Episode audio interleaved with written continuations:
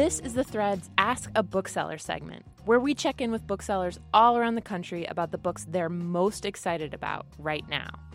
I'm Tracy Mumford, a producer for MPR's The Thread, and for this week, I spoke with Jonathan Sanchez, the owner of Blue Bicycle Books in Charleston, South Carolina.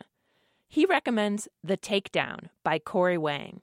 It's a young adult novel set in the very near future, so near that it doesn't seem futuristic at all, really. It's filled with teenagers who are obsessed with their phones, which, as we know, is happening right now. If you're a fan of like Mean Girls or Clueless, those would be the kind of movies and books that I really like. So it's very much like that. And the main thing about it is that it's sort of a sex scandal where this girl has a sex tape uh, posted about her online or of her online. It's fake and no one believes her.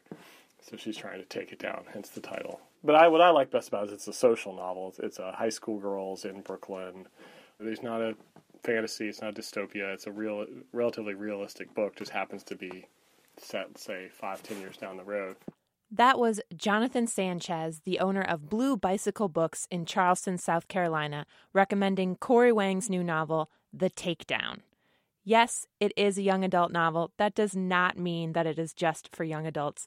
If you're still letting a little label like that stop you from picking up a good book, it is time to get over it.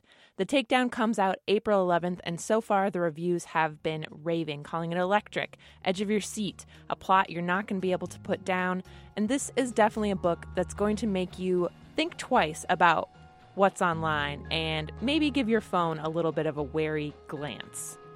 So for more about this book and other great reads, head to mprnews.org/thread.